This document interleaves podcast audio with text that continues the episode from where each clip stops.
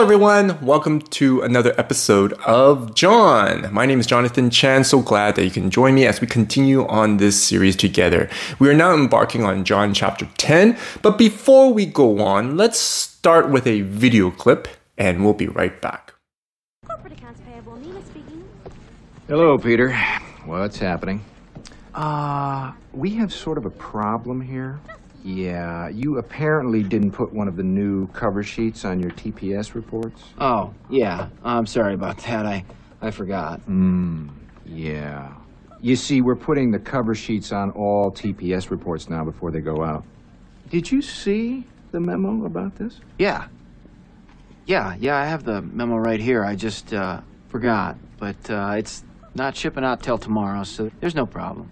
Yeah. If you could just go ahead and make sure you do that from now on, that would be great. And uh, I'll go ahead and make sure you get another copy of that memo. Okay? Yeah, no, I, Bye-bye, I, I have Peter. the memo. I've got it. It's right. Hello, Phil. What's happening? Let's talk about leadership. I was in corporate management for a good number of years prior to pastoring and running a nonprofit. And the word leadership had always been the topic of lunch and learns, mandatory seminars, and especially when companies that I worked for hired business consultants. See, they come in and guilt trip us of how poorly we are as a leader. While I was taking my project management courses at UBC, almost every session had a component reserved to talk about leadership. The question that all these courses, seminars, lunch and learns, TED Talks, YouTube videos, books, and consultants try to answer was always this What makes a good leader? Then I get this common answer A leader is servant leadership. What is that? What is servant leadership? It's open to interpretation many times. A, it's nebulous, a non succinct catch all phrase that tends to substantiate the executive's existence, right? Servant leadership. So, on that note, then, many books written on servant leadership uh, talk about it. They offer different varieties of interpretations and definitions. They make a lot of money out of that too, especially whether, uh, especially in Christian literature, because servant leadership sounds so Christian, right? Today, hopefully, as we explore chapter 10, let's see how Jesus defines leadership. And hopefully, maybe, he can provide us with a fresh look at how we, Christians, can be good leaders wherever we are. And I must say, that word servant leadership is not even mentioned in the Bible. Okay, let's move on. Let's start with chapter 10, verse 1. Truly, truly, I say to you, he who does not enter the sheepfold by the door, but climbs in by another way, that man is a thief and a robber. But he who enters by the door is the shepherd of the sheep. To him the gatekeeper opens. The sheep hear his voice, and he calls his own sheep by name and leads them out. When he has brought out all his own, he goes before them, and the sheep follow him, for they know his voice. A stranger they will not follow, but they will flee from him, for they do not know the voice of strangers. This figure of speech Jesus used with them, but they did not understand what he was saying to them. It's interesting in verse 6, the last verse, when John mentions this figure of speech, the Greek word is parabola, which is parable. Jesus is still talking to the Pharisees from chapter 9. After healing the blind man and telling the Pharisees that they are blind because of their self righteous pride and their desire only for personal glorification, in the end of chapter 9, he continues by telling them a parable. A parable with four notable characters the door, or the gatekeeper, they're used interchangeably, thief and robbers, again used interchangeably, shepherd, and sheep. So, door, thief, shepherd, and sheep. There are two immediate points Jesus notes. Number one, the sheep listen to their true shepherd, and the shepherd knows them by name. If the sheep follow someone else, they are not the shepherd's sheep, right? Logically. Number two, the shepherd and the sheep needs to go through the door. Everyone else who doesn't go through the door are either thieves or not sheep. You follow? The Pharisees didn't get it. But instead of explaining the parable to them, Jesus expands it further. First with the door, then with the shepherd and sheep. All right. Let's before we do that though, let's go on to verse 7. So Jesus again said to them, Truly, truly, I say to you, I am the door of the sheep. All who came before me are thieves and robbers, but the sheep did not listen to them. I am the door. If anyone enters by me, he will be saved and will go in and out and find pasture. Now remember, the door is what determines whether there sh- whether that person comes through is a shepherd or a sheep, right? Or the sheep of the shepherd. All right. Two notable words in verse 7 to 9 to explain the door's role. First is saved and will go in, and out and find pasture. Again, I'll say that again. Saved and will go in, that's the first phrase that we need to focus on. Out and find pasture, that's the second phrase. It's a little tough in the English grammar to try to separate these two phrases, but I tried to combine the words together to reflect, to reflect the Greek grammar. Jesus says that whoever enters through him, that person will be saved and be in and have access to or go out and find pasture. So, in and have access to find pasture. Now, recall in our previous chapters that the Pharisees, temple priests, and teachers of the law thought that they were saved and had the in as God's children. And their primary concern has always been to stay in and keep those who they don't like out. Jesus, throughout those chapters, including here, says, You're wrong. You're not in. You're not saved unless you go through me by obeying and believing me. Also, unless they go through Jesus, they cannot have access to eternal life and living water, as mentioned in the previous chapters. I.e., in this passage, the metaphor used is pasture. Jesus is the door, the way into salvation, to being God's children, to fullness and eternal life. If Jesus is the door into salvation, what were the Pharisees, who thought they were the leaders and shepherds of Israel, doing? They thought they were the door, keeping people they don't like out. Let's move on. Verse 10 The thief comes only to steal and kill and destroy. I came that they may have life and have it abundantly. I am the good shepherd. The good shepherd lays down his life for the sheep. He who is a hired hand and not a shepherd, i.e., only doing it for the money and prestige, who does not own the sheep, sees the wolf coming and leaves the sheep and flees. And the wolf snatches them and scatters them. He flees because he is a hired hand and cares nothing for the sheep. I am the good shepherd. I know my own, and my own knows me. Just as the Father knows me, and I know the Father, and I lay down my life for the sheep. Jesus expands again. This time, he identifies himself as the Good Shepherd. Not only just the door, but the Good Shepherd. This is important because being a Good Shepherd was the reason why the sheep would follow him in the first place and listen to his voice, right? If he wasn't good, the sheep wouldn't follow him, right? So, how is Jesus a good shepherd? And what can we Christians learn to be good leaders? First, Jesus provides his sheep with abundant life, also known as pasture, as mentioned earlier. He can, how can we provide life to those we manage or look after? Are we oppressive, slave drivers, iron fist rulers, fascist dictators that say my way or the highway? Are we cheap and exploitive? Or are we just completely aloof and passive and just don't care?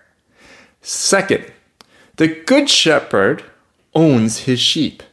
An example is that Jesus knows his sheep by name. Now, for us managers out there, Do we know the names of those who work for us and know them personally? A great example of a good shepherd or a good leader is a man named John Neate who founded JJ Bean and is currently still the owner of JJ Bean. He once said that one personal thing he wanted to know of his employees, other than their names, was their passions, i.e., what drives them each day. That's pretty cool, right? Because think of how you can properly mentor and care for your uh, associates who work for you when you know what their passions are. You would know what drives them, what keeps them motivated, and ensure that what you use as positive reinforcement is actually relevant for them. If a person cares less about money, but more about uh, substantial future, then you would rather use substantial future than money to motivate them, right? So for John Neate, it was very important for him to understand each person's passions other than just knowing their names. Mind you, he knows everybody's names, but on top of that, he knows everyone's passions and therefore is able to be good to be good leader because you could care for them relevantly. Third, the good shepherd lays down his life for the sheep, i.e., he fights for the sheep, protects the sheep, and sacrifices himself for the sheep, whereas the hired hand is only there for the money and the title. I know some managers who just want the title and not the responsibilities.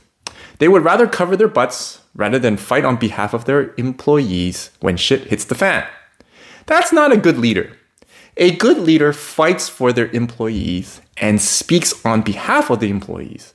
They defend their employees from wrongful accusations and attacks, whether it be from executives from above or the customers.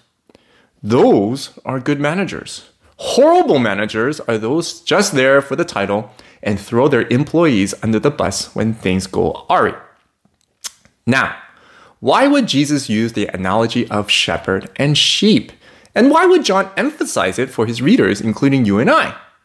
It's because in the Old Testament, shepherd was used to describe the leaders of Israel, such as Moses, David, and the kings, judges, and of course, God Himself. And later on, the leaders of Israel, later in the OT, they were ba- they were shepherds as well. They were identified as shepherds. However, they were known as bad shepherds, as described in the prophets. One example is in Ezekiel. Ezekiel chapter 34, verse 2 to 4. Son of man, prophesy against the shepherds of Israel. Prophesy and say to them, even to the shepherds, Thus says the Lord God. Ah, shepherds of Israel who have been feeding yourselves, should not shepherds feed the sheep?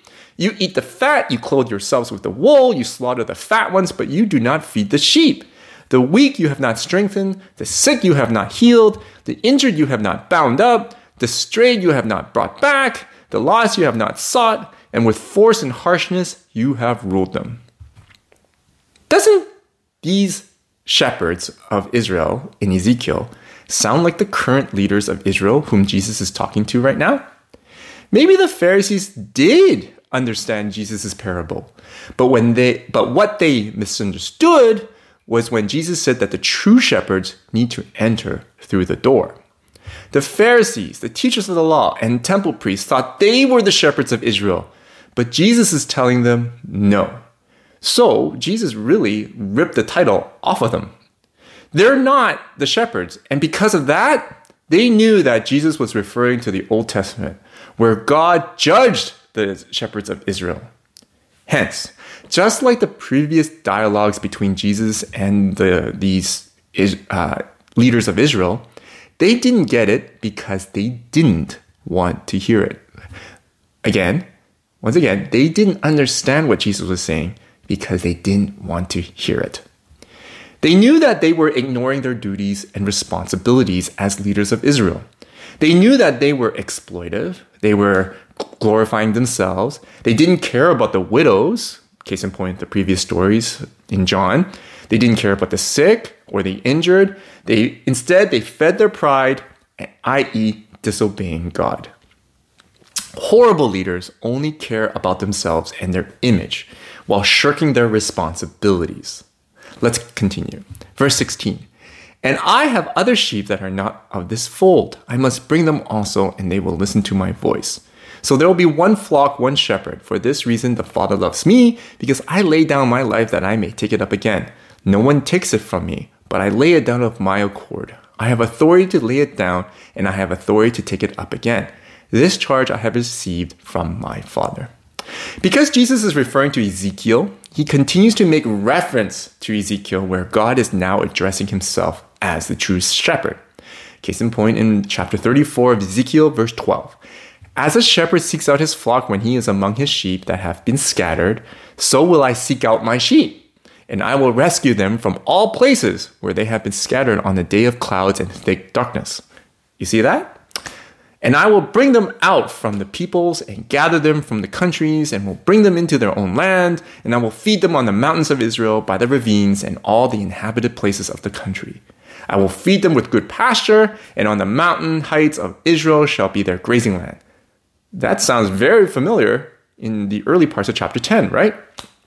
There, there they shall lie down in good grazing land, and on rich pasture they shall feed on the mountains of Israel.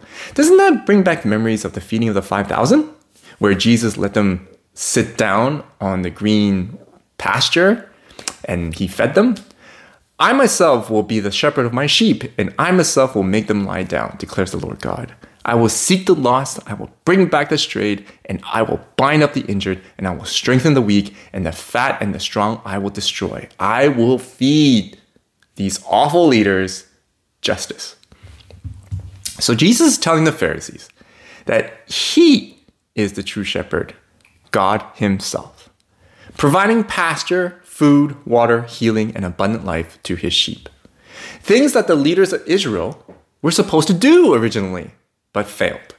And not only that, Jesus will gather all his sheep who have been scattered, including those who may not be in the fold yet. In other words, the Gentiles. First the Jews, then the Gentiles. Again, something that the leaders of Israel failed to do. All right, let's move on to 22.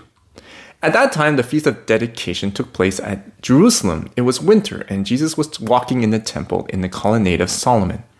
So the Jews gathered around him and said to him, How long will you keep us in suspense? If you are the Christ, tell us plainly. Jesus did for the past nine chapters. He's been telling them that he's the Christ, but they never listen, right? Jesus answered them, I told you, and you do not believe. The works that I do in my Father's name bear witness about me, but you do not believe because you are not among my sheep. My sheep hear my voice, and I know them, and they follow me. I give them eternal life, and they will never perish, and no one will snatch them out of my hand. My Father, who has given them to me, is greater than all, and no one is able to snatch them out of the Father's hand. I and the Father are one. As always, when we look at John, we need to look at notable mentions by John, like the imageries. And one notable is the Feast of Dedication.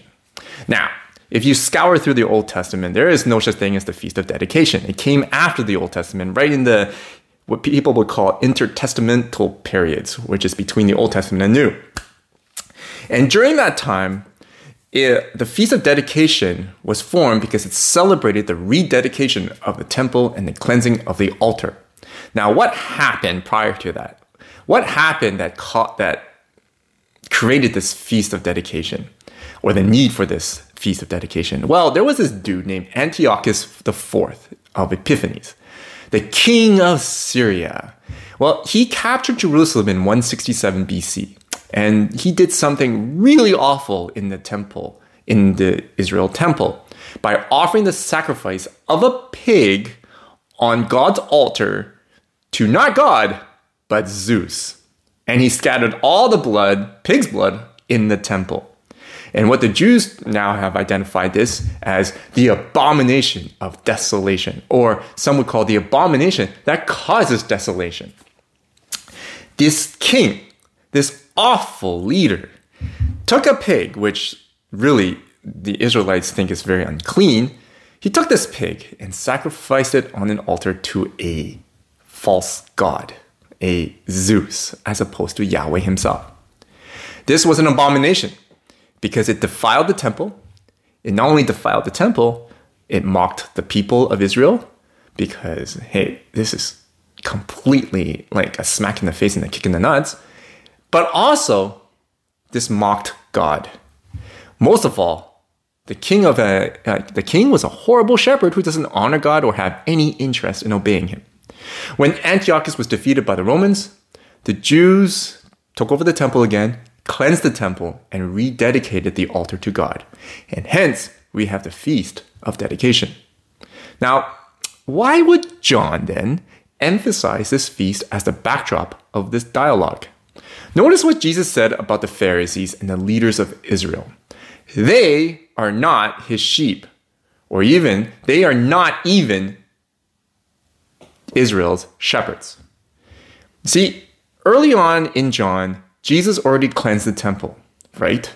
And so John is telling his readers, including us, that what the Pharisees, temple priests, and teachers of the law did or are currently doing is an abomination, just like Antiochus did in 167 BC. The Pharisees, temple priests, and teachers of the law, when they were encouraging the money changers back there eh, in the temple, when they were ignoring the widows, uh, uh, the widow's plight, when they were ignoring the sick, and in fact, they were kicking them out, and they were using the temple as their own little mojo or uh, to prop their self righteousness. Jesus is telling them that they are doing the, exactly the same thing as what Antiochus did by causing an abomination in the temple and it needs to be cleansed. See, they didn't obey God because they don't they didn't listen to Jesus who is God. They pursue their own agendas, their self-righteousness and seek glory for themselves. They are in fact causing desolation. They are an abomination that caused God's house desolate. And therefore, they are not his sheep. They need to be judged, cleansed, and booted out. Hmm. How would you respond if you were with the Pharisees? Well, let's take a look in verse 31. The Jews picked up stones again to stone him. Jesus answered them, I have shown you many good works from the Father. For which of them are you going to stone me? The Jews answered him, It is not for a good work that we are going to stone you, but for blasphemy because you, being a man, make yourself God. Jesus answered them, Is it not written in your law, I said you are gods? If he called them gods to whom the word of God came, and scripture cannot be broken, do you see, say of him whom the Father consecrated and sent into the world, You are blaspheming because I said I am the Son of God? If I am not doing the works of my Father, then do not believe me. But if I do them, even though you do not believe me, believe the works that you may know and understand that the Father is in me and I am in the Father. Again, they sought to arrest him, but he escaped from their hands. Jesus quoted from Psalm 82. So let's take a look at this psalm and see why Jesus quoted it and why John made mention of it and emphasized it in this passage. Psalm 82, verse 1. God has taken his place in the divine council in the midst of the gods, he holds judgment. How long will you judge unjustly and show partiality to the wicked? Give justice to the weak and the fatherless. Maintain the right of the afflicted and the destitute. Rescue the weak and the needy. Deliver them from the hand of the wicked. They have neither knowledge nor understanding. They walk about in darkness. All the foundations of the earth are shaken. I said, You are gods, sons of the Most High, all of you. Nevertheless, like men, you shall die and fall like any prince. Arise, O God, judge the earth, for you shall inherit all the nations. Through this psalm, God is judging the gods, sons of Most High. Now, who are they? Well, they are the disobedient leaders of Israel. They failed as God's representatives to give justice to the weak and the fatherless, maintain the right of the afflicted and the destitute, rescue the weak and the needy. They are supposed to do the godly rules, uh, godly roles among Israel. These leaders of Israel should be actually good, godly representatives. Hence, that's why they were called sons. They were called gods, sons of the Most High. But they failed. Now, blast to this time, where Jesus identifying them and talking to the Pharisees. Does this not sound familiar to the current leaders of Israel? Jesus used this psalm not only to say that, hey, scripture did mention that even human beings are called gods because of their God given roles, so don't accuse me of blasphemy, but he also knew that the Pharisees know their Bibles really well. They should know that Jesus is also addressing their disobedience by quoting this psalm. And because they've been disobedient to God, they are being rebuked by God in Jesus. God, in Jesus, has now arrived to judge them and the earth. The leaders are basically fired, fired by God. God is telling them through Jesus that you are fired. What a way to do a mic drop, hey? By quoting a psalm in Psalm 82, and that Psalm 82 is basically saying, leaders of Israel, you're fired. So Jesus is telling the Pharisees and the temple priests and the teachers of the law, you're fired. Mic drop, eh? Let's conclude then. Let's circle back to our original question. What makes a good leader in a Christian sense then? I think the best way to answer the question of what makes a good leader is another question. Why do you want to be a leader? Do you want to give life to those who are under your care? Like abundant life, fullness, and allow them to flourish and pursue their passions? Do you desire to provide them with healing when needed, i.e., when they're in emotional distress or they need financial support? Do we provide that? Do we provide encouragement when needed? Do you desire to fight for them on their behalf when shit hits the fan? Uh, go to bat for them, so to speak? Defend them if they were wrongfully accused or exploited by upper management or by your customers and clients? Are you willing to sacrifice your title for the good of those under your care? i.e., you are willing to put your title on the line, put your management, your leadership, your privileges on the line for the sake of your employees? Do you desire to know your employees well enough that it's not just knowing their names, but their passions, their ethos of what makes them who they are? Do you want to see them succeed? Not because their success may help your success, but wholeheartedly see them flourish and live to their fullest potential. See, as I mentioned before, I was in corporate management, and I must admit, I've been both a good leader and a horrible leader during my career. See, I made employees cry because I was so concerned about hitting numbers, like literally cry. I didn't care about how they felt or how much I pushed them to the brink of breakdown. I was overwhelming them, hyper micromanaging them, and even forced some folks to work the 12 hour shifts like me on the biggest retail months so that I can hit my numbers and look good, plus get my bonus. I've also been a leader that was only after my image and looking for the next big payday in my earlier years. On the other hand, as I grew and matured and allowed the Spirit to work in me, God asked me that hard question John, why do you want to be a leader? Because if it ain't for those reasons above, and if I didn't say yes to any of the above questions that I've mentioned earlier, John, you're an abomination that causes desolation. Yikes! You know, he was right, right? He is right. Um, when I was a leader, only aftering my own image uh, to self glorify myself and just focus on the numbers and hitting targets and making sure that all these employees make me look good. In fact, I was causing desolation. I was an abomination that caused desolation. I did cause desolation. Remember, I made some employees cry. He used my employees then to speak to me and open my eyes to see what he saw. I saw how much I hurt the folks under me. I needed it to change. I needed to embrace the real reasons why I desire to be a leader. To help people, to allow people to flourish, to allow them to uh, fulfill their passions and desires, and to become the fullest human being that God has created them to be. So, the question is how about you? Why do you desire to be a leader? And if it's not for saying yes to any of the questions above, maybe it's time to reflect on those questions and allow the Holy Spirit to work in each of us to say yes to those questions. Amen.